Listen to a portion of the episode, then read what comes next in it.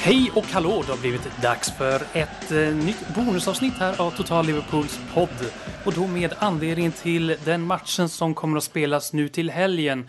Du har inte missat det att eh, Manchester United och Liverpool kommer att mötas. Med mig i vanlig ordning har jag experterna från ett Liverpool-läger i alla fall. Thomas Nygren, färsk eh, hemkommen från England. Välkommen! Tack, tack! Och Per Kvist som vi har med oss via länk. Hej Per! Hej, hej! Och eftersom det här då är ett bonusavsnitt och vi ska prata om Manchester United så har vi ju med oss en gäst. Och den här gången så är det eh, tidigare Manchester United-spelaren, eh, numera expertkommentatorn, Bojan Djordjic. Välkommen! Tack så mycket! Eh, kul vara kul vara här tänkte jag säga, men jag är inte där. Men jag, ni kan i alla fall höra min röst och som jag sa, ensam är stark. Så jag upprepar det en gång till. Med oss på länk alltså. Eh, vem är du, Bojan Djordjic? Va, vad är din koppling till eh, Manchester United? Nej, men det, den är, det är en bra fråga. Det är inte många som ställer den. Eh, många tror att jag blev United-supporter 99 eh, när jag var 17 år gammal och flyttade som ungdomsproffs från vårt avlånga land. Men den kopplingen Eh, om jag säger att jag är född i Belgrad den 6 februari 1982 och det datumet betyder ju ganska mycket för oss, ska jag säga, United-supportrar eftersom det var då tragedin skedde eh, 1958, just den 6 februari. Och dagen innan hade man mött Röda Stjärnan. Och Röda Stjärnan i Belgrad är min första kärlek.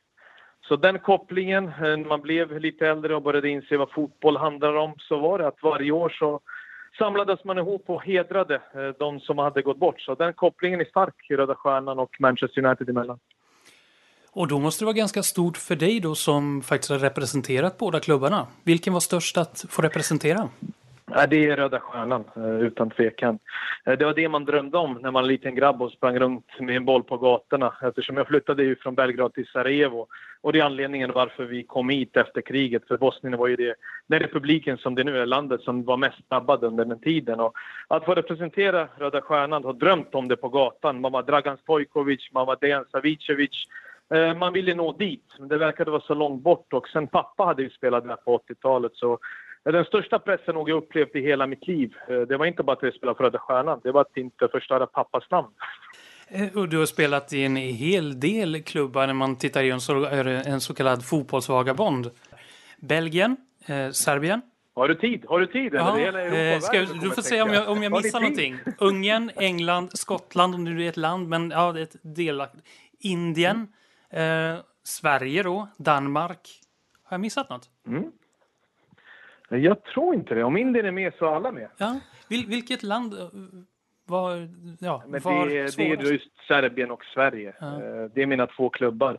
Det är ju Röda Stjärnan och AIK. Som en spelande supporter har haft möjligheten att lyfta pokalen och känna sig delaktig. Inte bara vara på läktaren utan vara på inneplan när saker och ting avgörs. Det kommer alltid smälla högt. Jag brukar alltid säga det var mitt Manchester United, det var mitt Real Madrid som många drömmer om eller det var någons Liverpool också. Mina var ju Röda Stjärnan och AIK såklart och att Manchester United kom, att man kunde representera den klubben och lära sig så mycket av kulturen, traditionen, vinnarmentaliteten. Nej, jag är mer än glad över det. För att ibland behöver man inte spela tusen matcher i en klubb för, för att förstå vad en klubb handlar om. Bojan, vad har du för koppling till eh, Manchester United idag? Jag är ambassadör och jag jobbar för Uniteds egna tv-kanal, MITV. Jag ska faktiskt uh, göra matchen för MITV United-Liverpool. Inte bara på Old Trafford, utan dagen innan så möts U23-lagen på Anfield. Och ert U23-lag går ju betydligt bättre än vårt.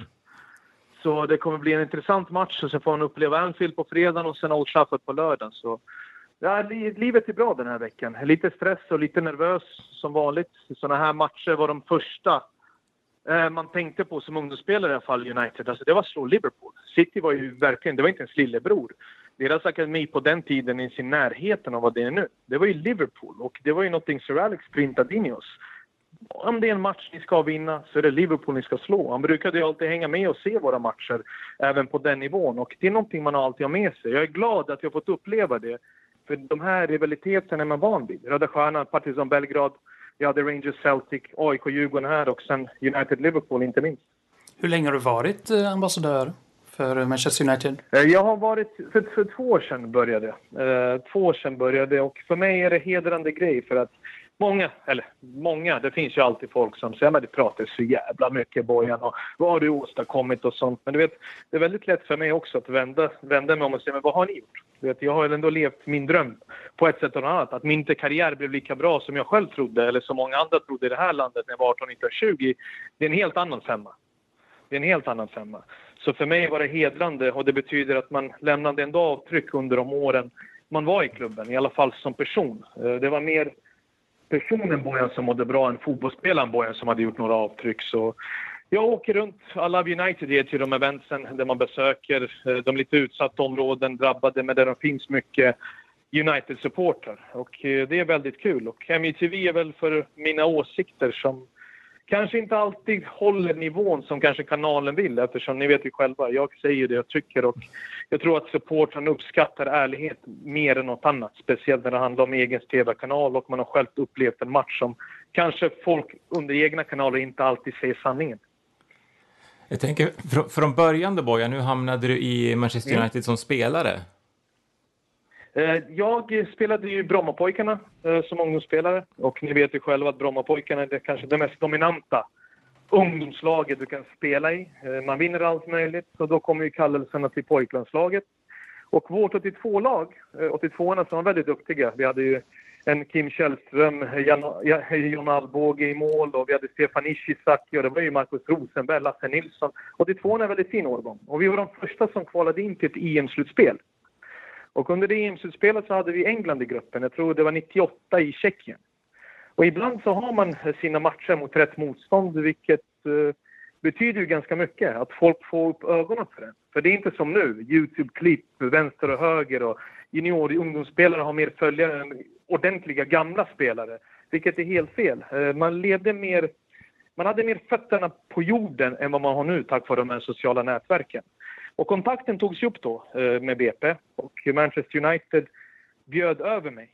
Och sanningen är, i den vevan hade jag redan tackat ja för att besöka Steve Highways Liverpool. Och det är första gången faktiskt jag får fram det här nu eftersom jag har ändå på tråden. Ja. Och då valde jag att tacka nej till Liverpool eftersom Manchester United var för mig Manchester United. Steve Highway ringde upp mig och var inte så särskilt glad. Och jag är en 16-årig grabb på någorlunda bra engelska då.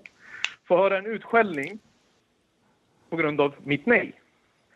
Så det blev ju Manchester United då istället för Liverpool.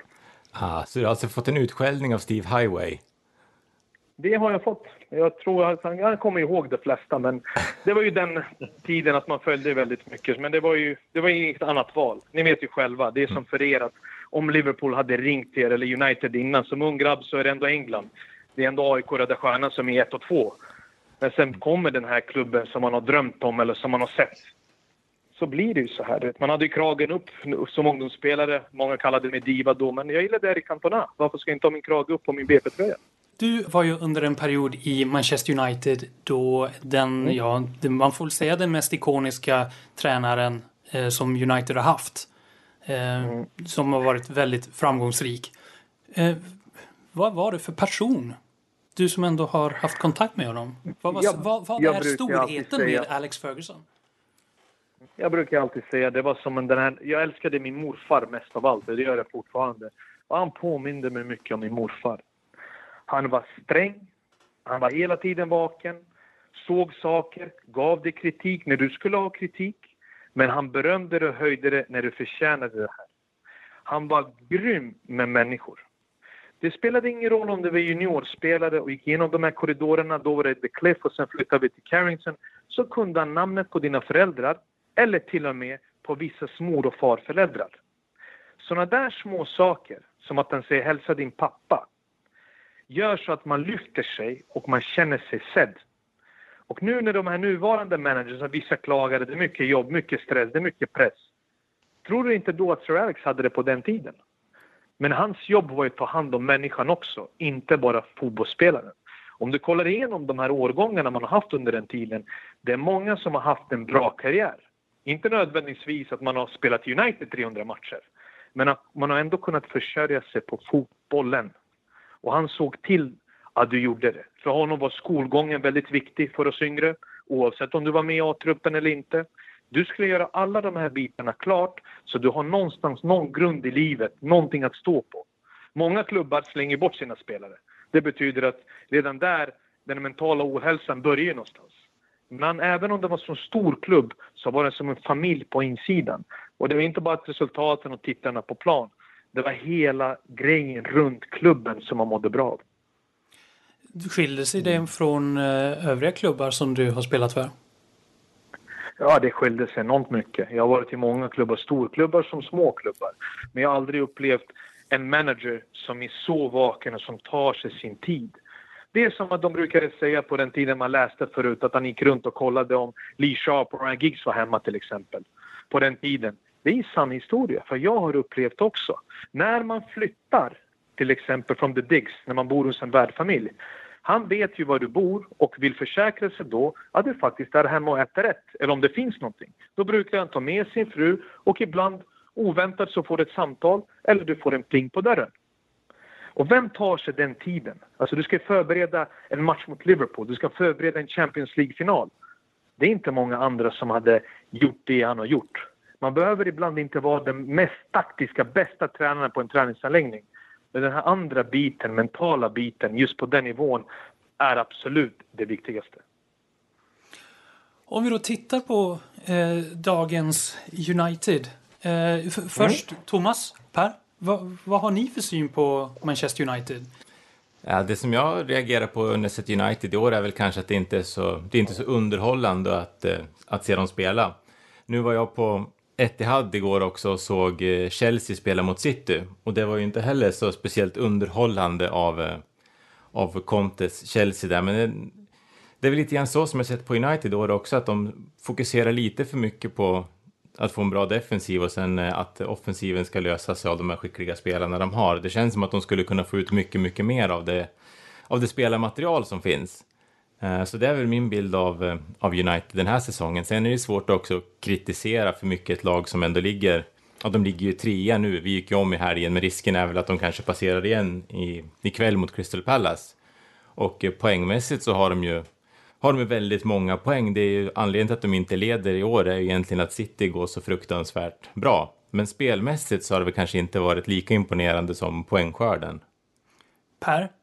Ja, jag tycker väl att United är ett... De har ju en väldigt bra trupp, men det känns väl lite mer som ett ihopplock av bra spelare än ett bra lagbygge. Och deras defensiv tycker jag i alla fall, känns lite överskattad. För de släpper ju till ganska många chanser, men de Gea är ju så fruktansvärt bra. Att då han räddar ju många poäng åt laget och det är ju fascinerande på ett sätt, men det är ju ett svaghetstecken också för Uniteds del. Bojan, vad är det som har hänt med Manchester United sen dess att eh, Alex Ferguson har lämnat? Från att ha varit ett, ett lag som har kunnat slåss om ligatitel med uppenbarligen vilken trupp som helst, för mm, i mm. ärlighetens namn, truppen som, som Manchester United Vanja. fogar ja. över eh, när Sir Alex Ferguson avslutade sin session som manager för, för klubben var ju på pappret svagare än den man har idag. Vad, vad är det som har hänt? Jag håller med dig. Jag håller med Thomas och eh, Per också. Eh, det är skillnad av organiserat försvarsspel och när man kollar på statistik och tänker man har inte släppt in så mycket mål. Men jag brukar alltid kolla hur många chanser släpper man till per match om man ska spela på det här sättet.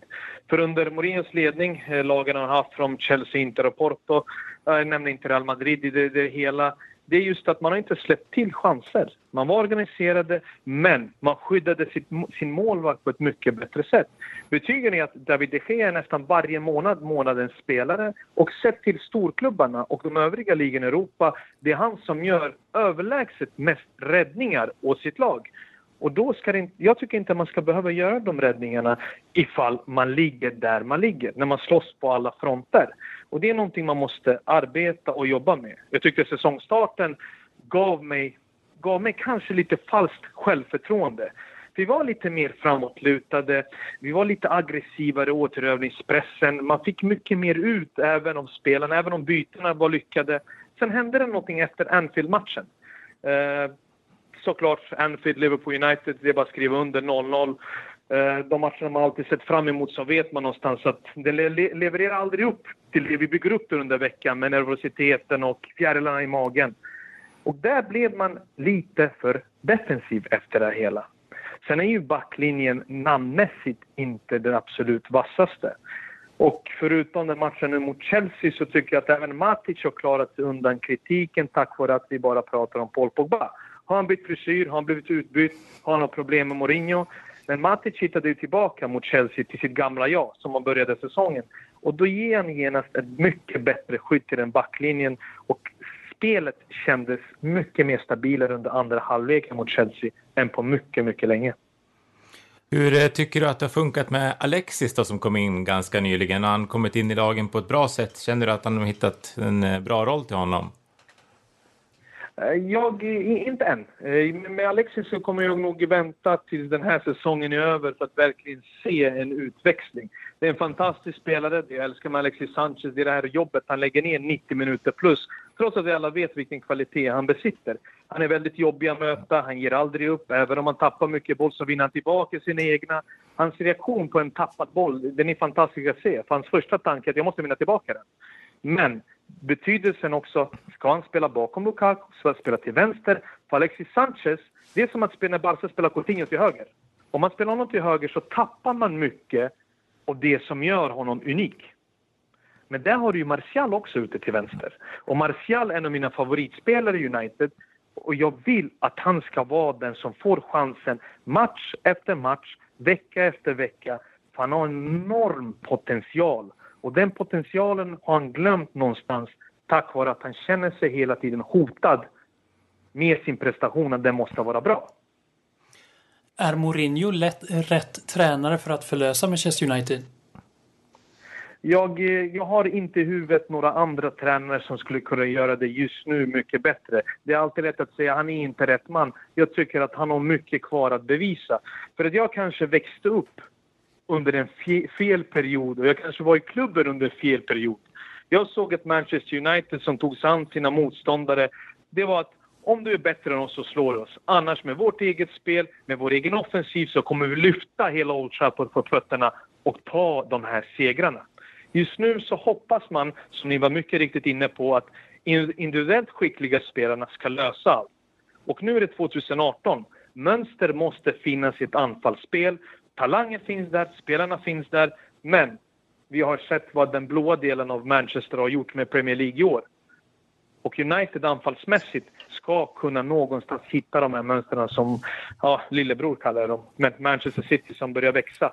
De blir ju lite äldre och äldre så någonstans där måste det bli, för att DNA i klubben är inte som det ser ut just nu. Mm. Och om vi då jämför de här olika klubbarna. De är ju just nu två och trea och kommer att så vara även när de mm. möts. Hur, hur jämna är de? Jag brukar säga till mina uh, United-polare ibland att du är så positiv och Liverpool. Jag sa men det handlar inte om att vara supporter nu. Alla vet ju vilket lag du håller på.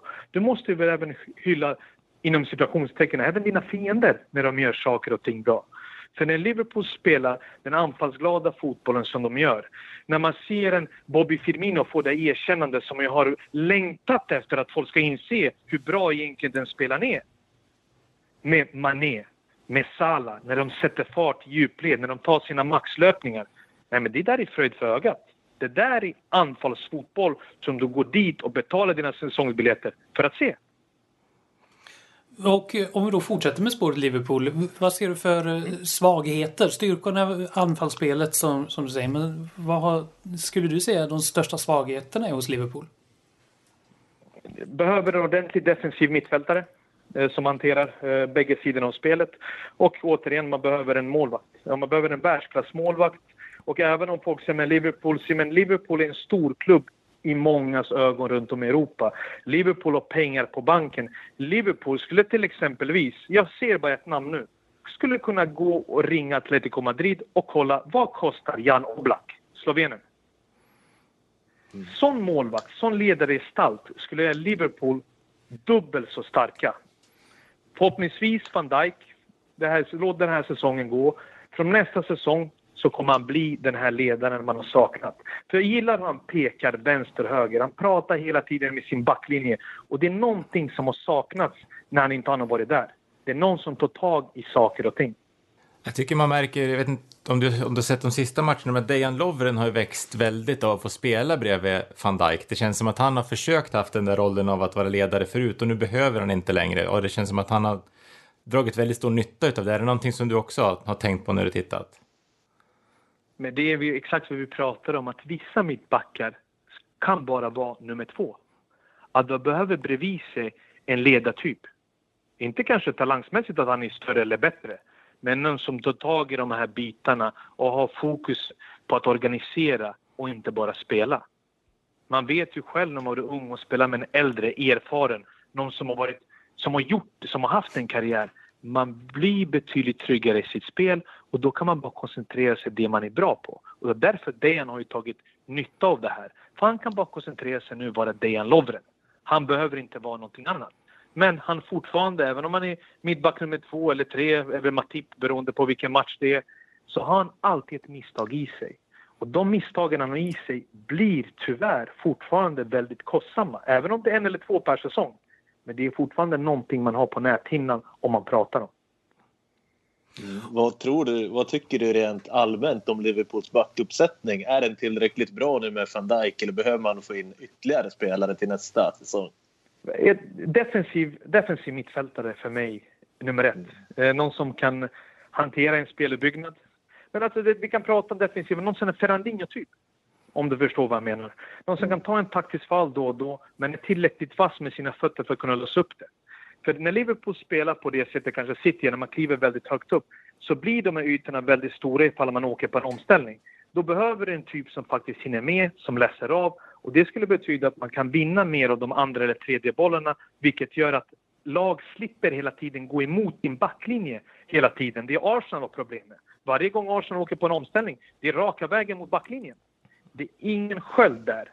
Och Liverpool behöver någon som kan faktiskt få, få tag och sätta fart på bollen. För jag tycker ibland i de här matcherna man har sett när Henderson spelar där, jag tycker att det går väldigt, väldigt långsamt. Och Liverpool mår inte bra av ett långsamt spel, speciellt ett långsamt bolltempo. Eh, om vi då, eh, nu har vi gått igenom faktiskt några av de snackisar som har varit eh, i Liverpool-lägret. Just målvaktsfrågan som vi då har berört. Eh, transferfönstret så blev man ju av då med, eh, med Coutinho som har stötts och blötts mm. till leda och eh, samma sak fick in då van Dijk. Blev det rätt att tappa Coutinho och få in van Dijk? Har man fått in mer än vad man har förlorat? Det är alltid svårt att ersätta en spelare som Coutinho. Jag tycker ni ska vara väldigt glada att ni får, fått se honom även eh, på era tv-skärmar eller live. Eh, det är en unik spelare som vilken klubb i världen skulle må bra av. Men sen är det väldigt svårt ibland att stoppa någons dröm. Och jag trodde faktiskt att han skulle lämna tidigare än man gjorde. Det jag gillade med honom, det han kavlade upp armarna trots, att, trots kritiken då när han stannade kvar och visade vägen. Var faktiskt spelmässigt han var otrolig med tanke på den pressen han måste ha utstått eller den kritiken som vilade på hans axlar. Att han lämnade i januari, på ett sätt var det väntat. Jag hedrar kontrakt. Han är brasse. Hans dröm har ju varit, som det har varit med Neymar, Ronaldinho, om Barcelona kommer nu. De kanske inte kommer i sommar. De kanske tar någon annan. Och det är oro man har alltid som en spelare. Men Van Dijk den var nödvändig. Man väntade alldeles för länge för jag tyckte att de här fyra, fem månaderna var Dijk var i Southampton, efter det här föll igenom, så var han inte samma gamla Virgil van Dijk. Han var lat, han var ofokuserad och då tänkte jag förhoppningsvis så kan han vakna upp ur den här dvalan när han väl kommer upp till Liverpool. Och han kommer ju växa. Ju mer han får spela, ju mer han kommer in i klubben så kommer han förstå betydelsen av att spela för en stor klubb i England. Ja, och jag tänker Southampton det är ju vårt favoritlag att värva spelare Farmarlaget. och nu ryktas det ju faktiskt att Liverpool är intresserade av deras mittfältare Lemina. Tror du att han skulle kunna mm. vara ett namn för Liverpool? Lemina har en otrolig höjd. Jag skulle faktiskt vilja se honom i en stor klubb och varför inte Liverpool? Jag tror han själv kommer växa då när det blir ett mer pressat läge där han själv måste ta tag i sina bitar och inte vara den här eviga berg och dalbanan av en spelare. Även i Italien såg Lemina i vissa matcher totalt dominera för att nästa vecka var den första jag skulle tagit ut från plan. Och det är samma lite i Southampton. Ja, han har varit skadad fram och tillbaka, men när de funkar, då är han överlägset bäst på det här mittfältet. Han vinner boll, han fördelar boll, är stark. Och varför inte? Och jag tror inte heller att han kommer kosta så mycket som han skulle ha gjort innan han tog det här klivet från Juventus. Och apropå spelare som inte kostar så mycket. För jag tänkte, du har ju spelat för Röda Stjärnan och har kanske koll på Röda Stjärnan. Liverpool har ju en spelare, Marko Grojic, som är Grojic, ja. ja, utlånad till Cardiff. Vad skulle du mm. säga om den, honom? Jag tycker att man ska ge honom lite tid. Såklart att genomföra den serbiska ligan till Premier League, eh, det blir inte rättvist. Men man kan åtminstone kolla på spelen och se vad han har för potential. Han har en väldigt hög potential. Jag tyckte just den flytten var lite för stor för honom. Eh, det är ett kliv där du måste faktiskt sätta dig tillbaka, lära dig och inte tänka så mycket på speltid. Men när man kommer som ordinarie från en storklubb nere på Balkan, Röda Stjärnan, då har man kanske inte samma tålamod för att man har en landslagsplats, som nu VM som kommer i sommar, att försvara. Och det sätter ju så mycket press på en ung spelare, så varje gång jag sett honom, han vill ju så mycket, han vill ju så mycket, men han tog slut väldigt tidigt i de matcherna jag har sett honom. Det finns, han är stor, han är stark, han har bra kliv. Jag hade inte kastat iväg honom än, jag hade gett honom en möjlighet med tanke på hans ålder och förhoppningsvis om man kan ta Cardiff upp till Premier League. Jag tänkte, ska vi vända tillbaka lite mot uh, Liverpool och Manchester United? Det måste vara första gången på ganska länge som Liverpool och Manchester United är likvärdiga. Uh, tidigare så har det varit när Manchester United har varit bra och dominanta så har Liverpool varit lite på dekis och när Liverpool har varit bra och dominanta så har eh, Manchester United varit på dekis. Hur viktig är den här matchen? Inte bara för säsongen utan även rent generellt. Nu när, när det känns som att det väger lite i styrke, alltså styrkebeskedet mellan de här två klubbarna. Två olika filosofier också. Du har en Klopp och du har en Mourinho. Och den här rivaliteten får man aldrig glömma bort. Och det jag alltid trycker på när man träffar ungdomsledare eller ungdomscoacher i United, det är att trycka på betydelsen av att lära dem vem vår största rival är. Jag förstår att City har kommit. Det är stadsderby. Men det är ju Liverpool, det laget som man ska alltid vilja slå. Det är så vinnare föds, det är så man lär sig av klubben. Och just den här matchen, det är inte bara poängen. Det är just den här stoltheten och prestationen som ska vara på topp. Om vi ska vara helt ärliga, matcherna mellan Liverpool och United på senaste tiden, de har, det känns som en evighet när matchen är klar. För det har inte varit underhållande. Mourinho har bromsat upp Liverpool mer. Men United med de spelarna har skapat alldeles för lite.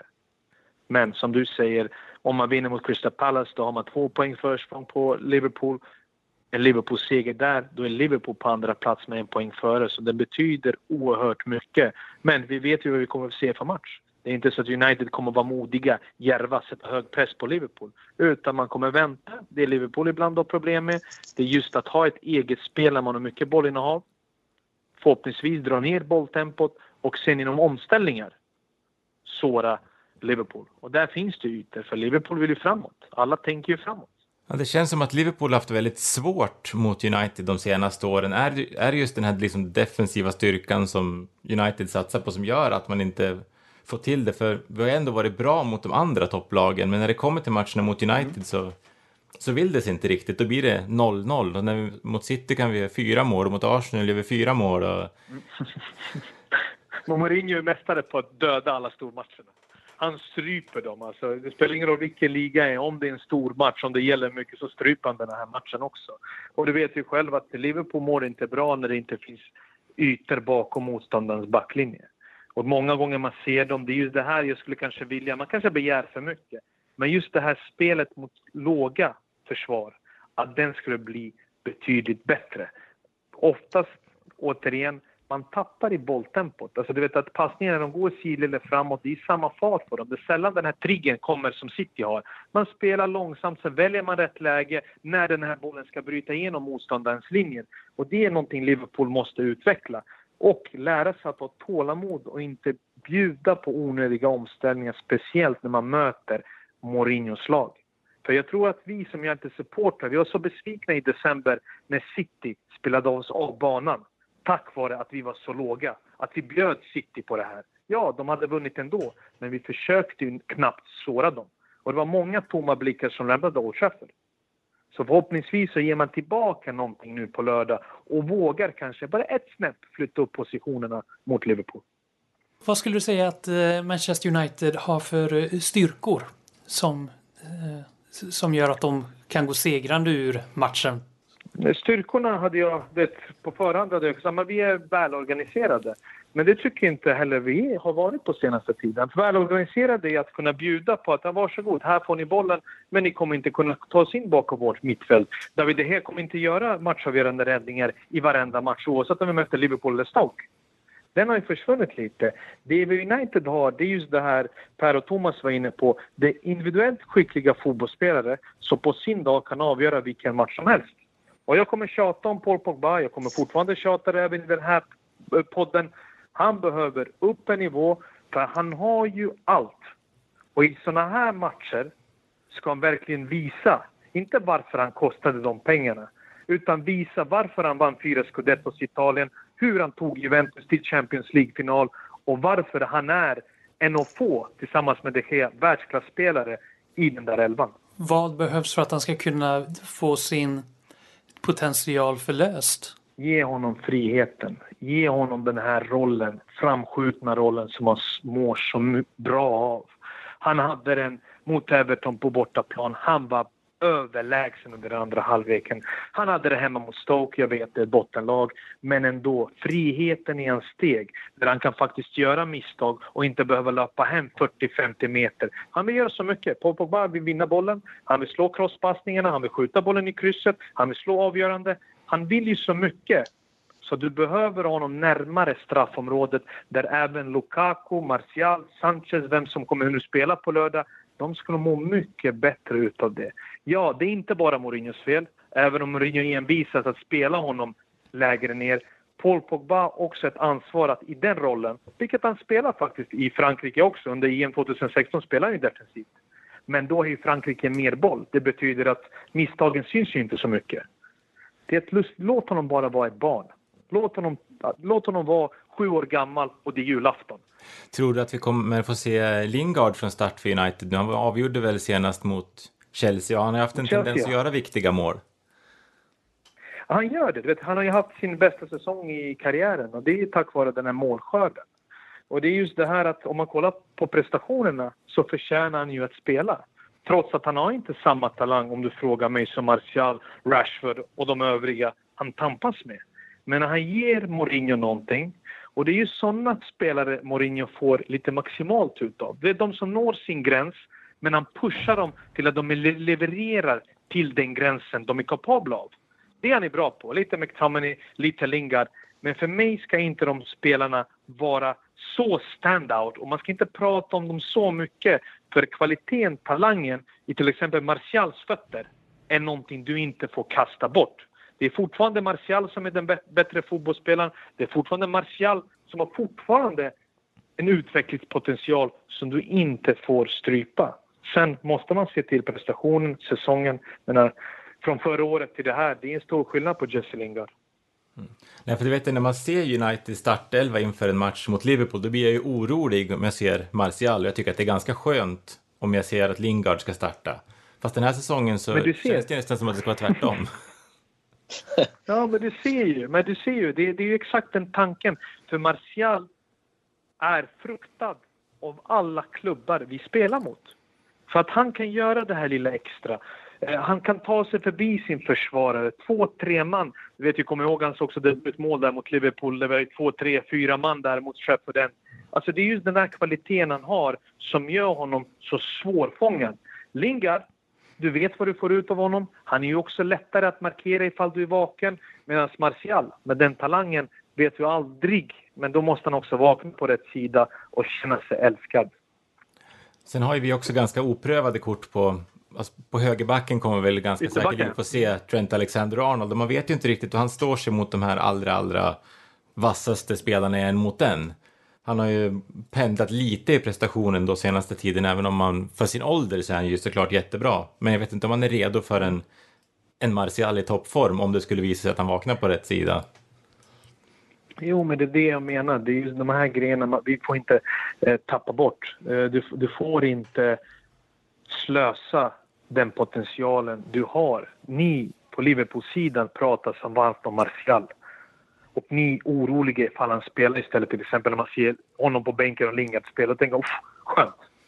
Och det är just mot de här oprövade korten mot ett Liverpool som har ytterbackar som är inte så vassa än mot den. Att ge, kunna ge honom bollen. För jag tror inte, om man hade valt en motståndare i United, jag tror inte han hade valt Martial som den första som skulle gå mot honom en mot en. Och speciellt när han går förbi. Mm. Det är en matchavgörande, matchavgörande ögonblick och det, det hoppas jag att Mourinho kanske ser när han ser på Liverpool. Vad är det vi kan såra dem? Vilka ytor måste vi använda? Vilka spelare måste ha för att göra det här? Och Martial skulle vara perfekt för mig på lördag. Ge honom bollen tidigt, ge honom bollen tidigt, låt honom gå. Vad tror du vi får för matchbild i, i matchen? Eh, kommer Mourinho våga parkera bussen? Ja, det, det kommer han göra. Det kommer han göra säkert. Uh, du kommer se ett United som mot Chelsea, uh, välorganiserade. Eh, förhoppningsvis eh, med Matic form som pekar uppåt nu efter den matchen att han kan vara den här skölden han var i början på säsongen. Och sen kommer ju Mourinho såklart hoppas, ni har varit inne på det själva, att de här individuellt skickliga spelarna med farten kan såra Liverpool på omställningen, utnyttja hålen man lämnar när man verkligen kliver upp. Hur, hur tror du att stämningen kommer bli på Old Trafford? De säger att United backar hem och Liverpool får ha mycket boll. Ja, I hamn det står 0-0 i halvtid och United inte har klivit fram någonting, kommer publiken att börja klaga eller kommer man vara nöjda med liksom hur det ser ut då? Nej, om man, om man har sett till hur det var mot City, om man ser hur de äldre, alltså jag menar den generationen som faktiskt förstår innebörden, vad vi pratar om när vi säger Uniteds DNA. Att man är framåtlutad, man vinner matcher för att man är helt enkelt bättre. Man spelar offensiv fotboll, men man kan också försvara. Och det nu har blivit bara att man blir glad att man vinner resultaten. Står det 0-0 mot Liverpool och vi har backat hem och Liverpool skapat lägen medan United har varit på bakfoten då kommer du, då kommer du, höra, då kommer du höra missnöje. För den ligger där någonstans, men man vågar inte riktigt få ut det för att poängskörden har ju varit bättre än spelet. Sett i spelet så tycker inte jag faktiskt själv som United-supporter att vi inte förtjänar de poängen. Men tabellen visar någonting annat. Och med den talangen du har i truppen, den kvaliteten, så ska man kunna såra motståndarna i stora matcher på ett mycket, mycket bättre och tydligare sätt, speciellt på Old Trafford. För alla tänker på City-matchen. Jag vet inte om ni, ni såg den, men den City-matchen var nog en, den värsta upplevelsen jag har haft. Då pratar jag inte som expert, utan som supporter. Jag har aldrig sett United bli dominerade på det sättet under 90 minuter mot City i ett derby på hemmaplan. Och den känslan vill nog ingen ha. Jag tänkte på det just igår när man såg eh, City mot Chelsea, när City vinner med 1-0, Chelsea försöker knappt gå framåt under hela matchen. Och jag sa det till en kompis att det är nästan hellre så att, jag gör som, att man gör som Liverpool och åka dit och förlora med 4-0, men ge liksom försöka i alla fall, än att man bara viftar vit flagg och accepterar en 1-0 förlust. Men det var det Liverpool gjorde, det var det Tottenham gjorde. Man åkte hem med förluster såklart. Ja, det röda kortet gjorde sin grej också. Det hjälpte ju City betyder mer. Möta mm. City 11 mot 10, det går inte. Det är bara att lägga ut skorna. Mm. Om de, de är mästare just på det där. Tottenham gjorde ju samma sak. De försökte, men det gick inte. Jag tycker att man utvecklas när man försöker. Man står still när man är feg. Och feghet, feghet i längden lönar sig inte. Speciellt när du har krav på dig att leverera. Mourinho är ju känd för att vara ganska cynisk eller så, sätta, alltså se till helheten istället för enskilda matcher. Manchester United har ju ett ganska hektiskt spelschema framför sig. Man har ju en, en Champions League-match tre dagar efter mm. matchen mot Liverpool. Finns det någon risk för ett Manchester United-fan eller en, en möjlighet för ett Liverpool-fan att eh, Mourinho äh, sparar på några spelare? Nej, det där, man, man möter Liverpool på Old Trafford och tabelläget är som det är. Då har du ingen utrymme att spara på någon. De ska bara kunna klara av att göra matchen på Liverpool med den starkaste elvan som är tillgänglig och slå Sevilla på tisdag kväll. Det finns ju inte. Det, vi pratar inte om Burnley, vi pratar om Manchester United. Och supportrarna, de tänker inte ens på ikväll, man tänker på lördagen. Man pratar inte ens om Sevilla, man pratar om Liverpool på Old Trafford. Och det var länge sedan man hade en prestation mot Liverpool på hemmaplan som faktiskt man åkte hem och log efter och Ja, det är kanske lite för mycket begärt för att Mourinho har ju sin filosofi. Han vill spela fotboll på sitt sätt. Men återigen, jag pratar även med mina vänner. Jag sa att ja, men han har ju vunnit. Sa, jo, han har ju vunnit i Chelsea, Inter, Porto. Jag är medveten om det. Även ligan med Madrid. Men Chelsea, Inter, Porto hade inget krav att spela fin fotboll utan resultaten var det absolut viktigaste. Därför klarade den sig undan kritiken. Men Madrid och United, även om du ligger uppe i toppen, så har du krav på dig att bjuda på en fotbollsunderhållning och inte bara få mer resultat. Ja, jag tänker på, du följer United, U23-laget och reservlaget och sådär. Och de lagen har också anammat Mourinhos filosofi eller ser det annorlunda ut där? U18 har blivit bättre. U18 ligger i toppen. Men U23-laget riskerar att åka ut. De är ju sist. Jag vet inte om de har skrapat ihop 10-12 poäng under hela säsongen medan Liverpool är ju etta tror jag. Om jag inte minns rätt, i alla fall U23, Premier League 2. Så de, de möts ju på fredag. Och det är just det här problemet i att när man har en klubb som United eller Liverpool, då måste ju juniorerna, ungdomslagen, spela en fotboll som utvecklar. Men samtidigt, A-laget måste ju spela på det sättet också.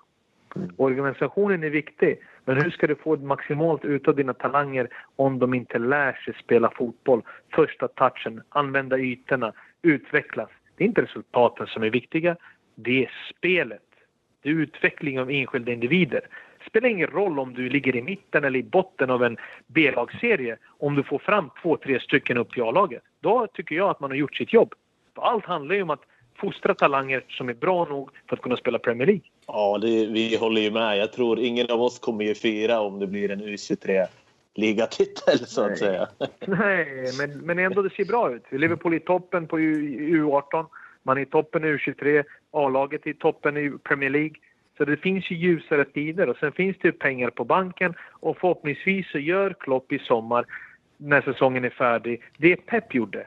Att känna igen vad behöver mina spelare? Och ja, nu betala överpris, det spelar ingen roll. Det här behöver vi för att närma oss City. Pep köpte ytterbackar för 100, över 100 miljoner pund. Ytterbackar! Ja, Känner du att du ser det är realistiskt för Liverpool att komma upp i Citys nivå med några starka värvningar? Liverpool spelar en otroligt underhållande fotboll. Och med rätt nyförvärv på rätt platser så kommer Liverpool skjuta iväg nästa säsong. Och det var min oro som United-supporter. Att det här börjar likna någonting nu. Och får man in nu Van Dijk, får man in en defensiv mittfältare och en målvakt. Att ha den här ryggraden, den här stommen centralt. För framåt kommer ni alltid leverera. Framåt med den fotbollen, den höga pressen som ni hade mot City på Anfield. Det är inte många som gör det och vågar göra det och vara så där modiga. Tänk om man tittar på, nu är både United och Liverpool kvar i Champions League också. Det är, det är väl inget engelskt lag som är utslaget än. Är det ett trendbrott, tycker du, det här med att engelska lagen går långt, eller är det en tillfällighet att vi ser dem att det kan ju vara fem lag i kvartsfinal? Och det har ju gått tungt i Europa för de engelska lagen ändå några år nu. Väldigt, väldigt tungt. Därför är jag glad också att Premier League representeras som den ska göra. Eh, Lagen ser starka ut, men jag är mest imponerad av Tottenham för de hade en väldigt tuff grupp med Dortmund och Real Madrid och då var det väl kampen om andra platsen man tänkte på. Kommer de klara sig? Och sen gör de den här fantastiska matchen mot Juventus. Man plockar upp ett 2-0 underläge. Och det är väldigt viktigt att man inte bara pratar om City, United, Liverpool eller Chelsea som det var då. Att även ett lag som Tottenham med det spelet, den filosofin, har verkligen visat att den här förlorarstämpeln som man har haft över Tottenham har börjat sakta men säkert suddas bort för de är levererade även i stormatchen. Men jag hoppas det är en trendbrott och jag tror det är ett trendbrott och inte bara tillfällighet. För det har sett väldigt tunt ut. Och då var ju verkligen de argumenten att nej, Premier League är inte världens bästa liga. Det är det mest underhållande. Då är det viktigt att topplagen klarar sig längre i Champions League. Mm, för tittar man på, det är ju Real Madrid och Barcelona som har varit de stora senaste åren. Det känns som att deras trupper kanske är lite på dalande, även om det kanske är ett önsketänkande så både Ronaldo börjar ju bli till åren och Messi måste ju också bli gammal någon gång. Och det känns ju som att då finns det en chans för de engelska lagen att kliva tillbaka upp på toppen där vi var för ja, 10-12 år sedan sådär. Ja, Det var en fin tid. Då var europeiska fotbollen betydligt starkare när England hade lag som faktiskt gick långt och gick långt för de var tillräckligt bra. Barcelona, ja, de går igenom ett skifte. Men jag sa, jag kommenterade mot Atletico Madrid, när man har Lionel Messi i laget är man alltid favorit till att vinna. Eh, han är ju omänsklig på det han gör och han har lyft det här laget trots en tunnare trupp på väldigt mycket länge. Att ändå leda La Liga med sju poäng. Man får ett med sig ett kryss eh, på Stamford Bridge trots att Chelsea var faktiskt närmare 2-0 trots Barcelonas stora bollinnehav. Är ändå rätt imponerande. Real Madrid, deras DNA är ju Champions League. Och trots en svag säsong för deras del med den truppen så slår man PSG med 3-1 trots att det var ingen 3-1 match. Och det är just den här styrkan de har och mättnaden tror jag har varit deras stora problem på grund av att två Champions League-segrar i rad. De kör över Barcelona i Supercupen innan säsongen börjar och då trodde de att nej, det räcker ju bara ställa ut skorna på plan så vinner vi. Och sen kommer ju förlusterna, oavgjorda resultaten, men de hittar formen när den behövs och det är nu. Det är samma sak med Ronaldo. Det är våren nu han börjar leverera målen igen. Hösten var det mycket snack. Är han på väg att börja ta slut. Nej, nu är han uppe på lika många mål som Messi sammanlagt i alla tävlingssammanhang. Hur, hur, ser du möjligheterna för eh, Liverpool respektive Manchester United? Eh, hur långt har de potential att avancera i Champions League? Jag skulle inte förvåna mig om vi möts i kvartsfinal. Det blir så typiskt. Liverpool United kvartsfinal Champions League. Men jag skulle se realistiskt med en bra lottning. Eh, varför inte en, varför inte en semifinal? Det är ovisst på mycket länge väldigt ovisst för att man har även glömt bort Bayern München i den här ekvationen för att det är inte lika mycket press på dem som det var när Pep var där. För det var alltid att man följde Bayern München för att se om Pep skulle klara av att vinna Champions League med dem. Men det är fortfarande en väldigt talangfull, stark trupp som går som tåget. Så de är lite som en outsider. Och Synd, eller i alla fall synd, men att Real och PSG möts i en åttondelsfinal är inte värdigt för det skulle kunna lika gärna vara en Champions League-final. Det hade varit intressant med en eh, kvartsfinal då mellan eh, Liverpool och Manchester United. Eh, om, om en lite tidigt kanske. Men det hade varit in, en intressant match. Det blev svettigare hemma. Och mm, då kan man ju säga att den här matchen då som är i helgen för att återknyta lite till den då skulle vara lite av en försmak. Och hur tror ni att det går i den matchen? Kan vi börja med Per och Thomas? Ja, jag, jag, eh, fan, jag, jag, jag, hatar att tippa en sån här match och säga liksom, resultat, men det känns som att vi, om vi får spelet att stämma så har vi jättegoda chanser att vinna, för det har ju sett jäkligt bra ut de senaste veckorna. Samtidigt så har man ju det här i sig att när det har sett bra ut för länge så finns ju alltid risken att man går på en, att man går på en nit. Och jag tror någonstans i det här så är både Liverpool och United ganska nöjda om den här matchen slutar oavgjort. Så um, ett oavgjort resultat med ganska få mål tror jag, tror jag på och jag tror att både Klopp och Mourinho skulle vara ganska nöjda för då är det ju ingen av dem som riktigt låter eh, Chelsea och eh, ja, Arsenal kan vi räkna bort nu, men Chelsea har ju fortfarande en chans att komma ikapp så oavgjort skulle nog vara bra för, för båda. Per? Ja, jag kan tänka mig att det blir någonting i stil med 1-1 kanske. United gör mål på en fast situation, förslagsvis en nick. Skönt att Fellain inte är med. Han är väl skadad. Han är ju ett sånt här hatobjekt som alltid brukar vara bra mot Liverpool känns det som. Det går ju tillbaka ända till hans standard Liège-dagar där. Och Liverpool kommer väl att ha fler målchanser men de Gea kommer väl antagligen att göra några idioträddningar så att man stannar på ett mål. Så 1-1 tror jag. Och slutligen då Bajan, vad tror du? 1-0 United. Martial framspelar, Lukaku avgör. Det är någonstans någon slags drömscenario. Då nämnde jag de två spelarna vi pratade om.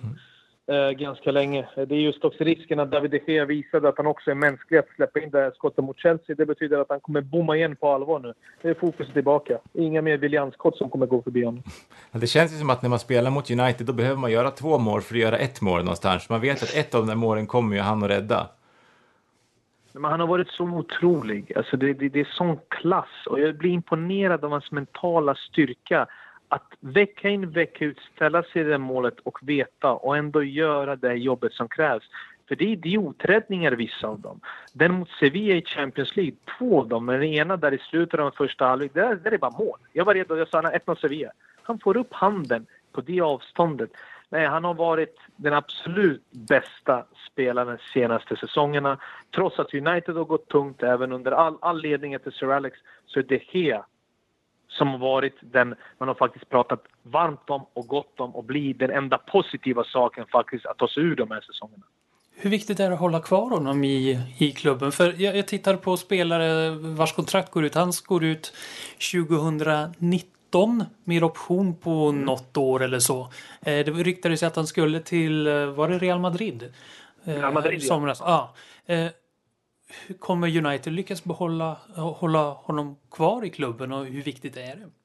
Ja, det, är, det är så viktigt så att det finns inga ord som skulle kunna beskriva det. Men någonstans i bakhuvudet har jag det här att han är spanjor. Han är ju från Madrid. Han har spelat Atletico Madrid. Och ringer Real Madrid återigen och United inte vinna, lyckas vinna några stora titlar eller att man vinner kanske Premier League nästa år eller tar sig långt i Champions League Eh, då kommer man nog tänka på att det kanske var lite skönare i Madrid och få känna på det också. Det är den oron man alltid har. För man får inte glömma bort, han är inte från Manchester, han är inte från Salford, alltså han är från Spanien. Att han har varit i klubben så här pass länge, det trodde inte jag på. Speciellt när den här faxhistorien där som krånglade när han skulle till Madrid första gången. Och det är jag imponerad av att han trots det ställer sig där och är bättre än någonsin. Ja, och eh, med det har nu Per, Thomas, har ni någonting att tillägga? Ja, jag, jag har en ja. fundering och det handlar om Emre Can. Mm. Hans kontrakt går ju ut efter säsongen och han, han är ju en ganska omdebatterad spelare bland oss fans. Han är ju väldigt ojämn så det finns ju väldigt många olika slags åsikter om hur bra han är. Och det ryktas ju om att han är mer eller mindre klar för Juventus. Juventus. Så då blir det ju på något sätt ännu lättare att ogilla honom om du förstår vad jag menar. Och jag kanske är det en blessing in disguise. Vad tycker du om Emre Can? Jag, jag tänkte fråga varför det så... Varför finns det folk som ogillar honom så starkt? Jag gillar Emre Can. Jag vet att han gör sina misstag. Men han är kraftfull. Det finns mer potential än man har fått ut i den här kroppen. För mig är Emre Can, Emre Can en startspelare. Jag vet att man kan bli förbannad ibland när han har sina matcher där han trampar på bollen, blir av med den. Det blir... Han har ju en sån här tendens att varje gång han tappar bollen så blir det bara ett farligt läge bakåt. Vissa spelare har det bara inbyggt i kroppen. Det spelar ingen roll var du tappar bollen. Du vet att när jag tappar den här bollen här så kommer chansen komma på andra sidan. Men för mig är det också, jag pratar med mina eh, Liverpool-vänner, de bara, jag gillar inte Emre Can, han ska inte spela. Men varför? Vad tycker ni om honom? Gillar ni honom? Jag kan säga, jag, Emre Can är en spelare som frustrerar mig jättemycket. För vissa matcher kan han ju vara briljant. Så när vi slog City till exempel var han ju ett monster första 75 minuterna. Men det är lite grann som eh, de andra i defensiven, att han tappar bollen vid fel lägen ofta. Ofta som man kan stå på den lite för länge när han har den eh, på egen planhalva så vi tappar den när spelaren är på väg upp och då blir det så väldigt kännbart. Lite grann som med Henderson så tycker jag att jag skulle hellre se honom högre upp i plan för han har ju han har ett bra distansskott, han har ganska bra blick för spelet. Men han är inte riktigt den här... Han kan inte heller driva ett passningstempo bakifrån tycker jag. Jag tycker också att han... Att det går lite sakta för honom när han ska spela upp bollen. Så, mm. ja, lite för ojämn för att spela som defensiv mittfältare. Skulle, kommer säkert kunna bli en eh, skicklig spelare lite längre upp i planen tror jag. Sen tror jag också just på Chan att han har fått tagit lite för stort ansvar för han är fortfarande ändå ganska ung. Och eh, det är ofta som mm. spelarna runt omkring honom inte har hållit den högsta nivån heller, så han har kanske fått göra för mycket istället för att växa in i en roll som han verkligen passar i. Att vissa matcher nu har han varit både defensiv och offensiv och fått eh, sköta både uppspelen och ta en del avslut. Och, det känns som att han skulle kunna växa om man hade bättre spelare runt omkring sig. Att han kanske kunde fokusera på de sakerna som han är allra bäst på istället för att få försöka göra allt som det känns som att han gör nu vissa matcher. Kanske lite andra spelartyper runt sig. Han har ju Milner, Jordan Henderson, Wijnaldum. Det blir ju ganska stabbigt på något sätt helhetsmässigt på mittfältet. Och där kommer ju Naby Keita att komma in och säkert komplettera de här spelarna på ett bättre sätt. Och som vi har varit inne på, en spelskicklig defensiv mittfältare skulle ju vara guld värd. Tänk ett mittfält med den spelaren, Naby Keita och Emre Can. Det skulle bli en helt annan sak än som det är nu. Nej, men det jag också tänkt på att man... Det jag hade gjort med Emre Can ifall jag var tränare, det är att justera hans position. Jag tycker att han är så kraftfull när han kommer med bollen i sina löpningar att han skulle kunna vara betydligt oftare närmare motståndarens straffområde. På så sätt skulle han vara betydligt farligare och de bolltappen som sker där uppe, ni vet det själva, det är alltid de här, även på ungdomsnivå, så gör det inte lika ont för ett lag att tappa bollen högre upp när man försöker någonting. Och det, när vi pratar om Can, vi kan lika gärna, som vi var inne på med Paul Pogba, det är just de här sakerna att hitta den här rätta rollen när han får maximalt ut av det han är faktiskt bäst på, på en fotbollsplan. Sen får vi se hur länge, om ni lyckas behålla honom bara. Men det blir svårt. Det har ryktats om Juventus ganska länge och knackar Juventus på dörren och ser de en potential i honom och hela den här situationen där så kan det få ett bitter eftersmak hela den här soppan. Det betyder att det är ännu en plats i den här truppen där man redan pratar om en defensiv, skicklig, spelskicklig mittfältare som ska ersättas. Så han kommer ändå lämna Torum ifall det skulle bli att han lämnar för Juventus. Ja, absolut. Jag skulle bli förvånad om han inte går till Juventus i sommar. Ska vi göra som så då att vi rundar av och då sista Eh, hur ska du spendera den här eh, och titta på matchen bara mellan eh, Manchester United och Liverpool? Jag är på plats pitchside för jag ska sitta i studion för METV. Så jag kommer spendera större delen där nere vid sidlinjerna. Svettas, vara nervös, kalla om händerna som jag alltid är. Och jag älskar att den här känslan har aldrig försvunnit och det har jag Sir Alex att tacka för, för att han har printat det in i oss. Det finns ingenting. Nu tänker jag lördag, åh, tiden går så sakta, kan det inte vara fredag, kan jag inte ha mitt flyg nu, kan jag inte åka. Jag älskar det här. Och just den här ovissheten, oron, trots att man kanske vet hur Mourinho spelar, men den finns ju ändå där. Hur stor skillnad är det att arbeta eh, för en sån här match eh, jämfört med att vara på plats, alltså som, som supporter. Nu, nu är det väl kanske lite annorlunda när du jobbar för Manchester United TV, men jag tänker när du sitter i, i Viasat-studion och om du hade suttit i Viasat-studion eh, under den här matchen, hur, mm. hur stort, hur annorlunda ser du på matchen där jämfört med hemma? I studion, som hemma, som på plats. Det är alltid raka, ärliga åsikter om någonting. Om det är någonting man kanske gör som supporter då av United, det är att man kritiserar laget mer än vad kanske de förtjänar. För du vet ju själv i livet, mm. vilka kritiserar man mest? Jo, de som man älskar mest. Så jag blir ju aldrig för mycket United eller att jag ska hylla någonting som inte är där. Samtidigt som om ni lyssnat på mig så vet ni att om Liverpool förtjänar beröm så får de det. Och de får inte bara lite beröm utan väldigt mycket. Och hur länge vi inte har tjatat om Bobby Firmino till exempel, det gör inte många. Och det är just den här storheten att kunna känna igen någonting bra även hos ett lag man ogillar eller man vill att ens lag ska stå. Och det ska inte vara någon fara i Sverige att veta ja, men han, håller, han är United. Jo, men hur ska han kommentera Liverpool-matchen då? Det ska gå. Om England, Jamie Carragher och Gary Neville klarar av det, tro mig, det gör vi här i Sverige också. Jag tror supporterna runt om i det här landet, eller de som kollar, vet nog vilket lag i England jag håller som nummer ett. Det har jag aldrig ljugit om heller. Har du märkt någon skillnad sen du började? För att det, det är ju faktiskt någonting som har hänt de senaste åren att eh, eh, experter och eh, ja, till viss del journalister och så att, det har, att, att man har börjat bli mer officiell med vilket lag man håller på. Har du märkt någon skillnad i bemötande eller attityden? Nej, jag tror folk vet här i Sverige att jag har AIK och jag har United. Eh, det finns ju inget mer att du behöver skylta med det eller prata om det. Folk vet. Men samtidigt när du sitter där så ska du framföra din ärliga åsikt om allt. Du ska inte vara rädd för att trampa folk på tårna och du ska inte fundera på om jag säger så här kanske någon Liverpool-supporter i Karlstad blir förbannad. Det handlar inte om det. Eller någon Arsenal. oh, han är United, han ska bara kritisera. Det handlar inte om det. Folk som har sett United-matcherna vet ju också att merparten av den här säsongen det är inte varit bara lovord från min sida. Det har varit kritik och det har varit som från Moyes till Van Gaal och nu till, till Mourinho. Och det är med all rätt. Det är så jag ser på fotboll, det är min åsikt, det behöver inte alltid vara rätt. Men jag är alltid öppen för diskussion. Vi kan, vi kan ju älska samma lag och ändå så kan vi ta olika startelvor. Det ser väl en hel del. Mm. Jag tänker just om, det är ju så skönt också, tänker jag, just att ha studio som sitter i studion så verkligen är ärliga också. För som supporter kan man bli tokig ibland om ett lag, om ens lag till exempel släpper in ett tydligt offside-mål och studion säger att eh, ja, det kanske var offside. Fast man ser på reprisen att det är som en meter offside. då är det skönt att få in liksom, personal i studion som verkligen säger det som, vi, det som vi ser, att det inte ska förskönas på något sätt.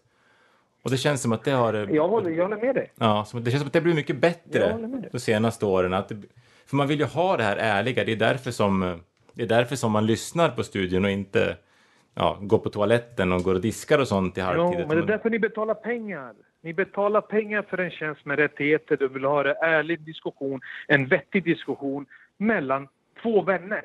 Som vi sitter hemma när vi sitter i tv-soffan kollar på en match. Den diskussionen, så vill man höra det. Man vill vara närmare. Man vill inte ha robotar. Det förstår jag. Det hade inte heller jag gillat. Jag vill höra någonting som faktiskt gör så att när den sändningen är över så säger man fan, var det så här? Vad tycker du? Att det fortfarande pratas om det så att man inte bara trycker på mute-knappen och inte, man bara ser ansiktet men mm. man hör ingenting. Ja, nej, för kan man, få, kan man få passion i halvtid också så blir liksom hela upplevelsen ett helt annan, en helt annan grej när man bara ser det på planen och sen så är det en, en eh, kort stund där två personer sitter och pratar med varandra och sen kommer passionen tillbaka när fotbollen börjar. Man vill ju ha den under hela sändningen. Det, det är viktigt och det måste vi bli bättre på här i Sverige. Vi måste förstå att det är okej okay att ha en åsikt. För om du har en åsikt, om du är ärlig med det du säger, så kommer det skapa en diskussion. Folk kommer må mycket bättre av det. För även vad du än säger så finns det alltid folk som inte gillar den. Jag kan säga vettiga saker så vet jag att det finns alltid folk som inte kommer skriva om något annat. Men det är, det är det man får ta. Om jag tycker det är straff, det är straff. Varför förklarar jag det? Om du inte tycker det så har du din egen förklaring, men det är så jag uppfattar situationen. Och det måste vi lära oss faktiskt att bli bättre på. Jag tycker vi har gått framåt på Viasat. Eh, bra kollegor, eh, bra vettiga eh, åsikter, analyser och diskussionerna mellan experterna har ju blivit bättre, vilket tror jag att ger mer för er som faktiskt betalar ganska bra med pengar för att se de här tjänsterna vi har. Ska vi runda av där? Tack så jättemycket Bojan för att du ville vara med. Nej, tack så mycket. Eh, väldigt kul att få del av det här.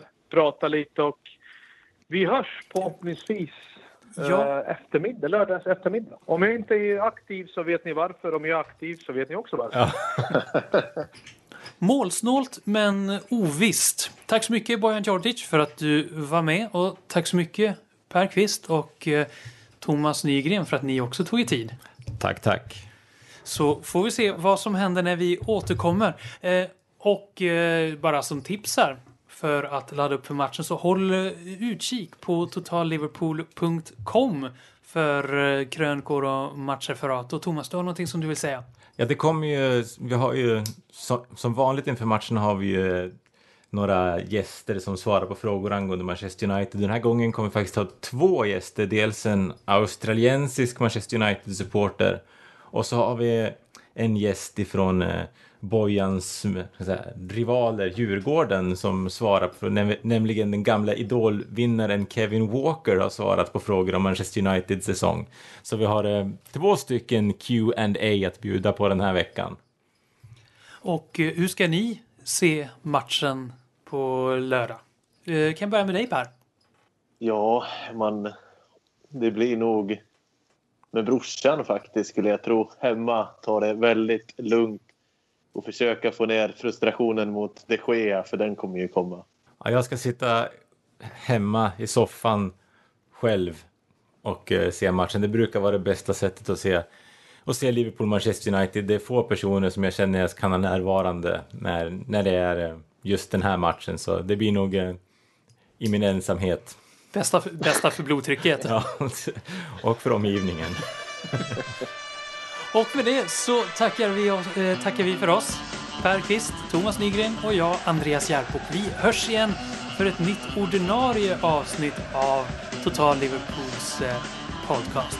Tills dess, ha det så bra. Hej då!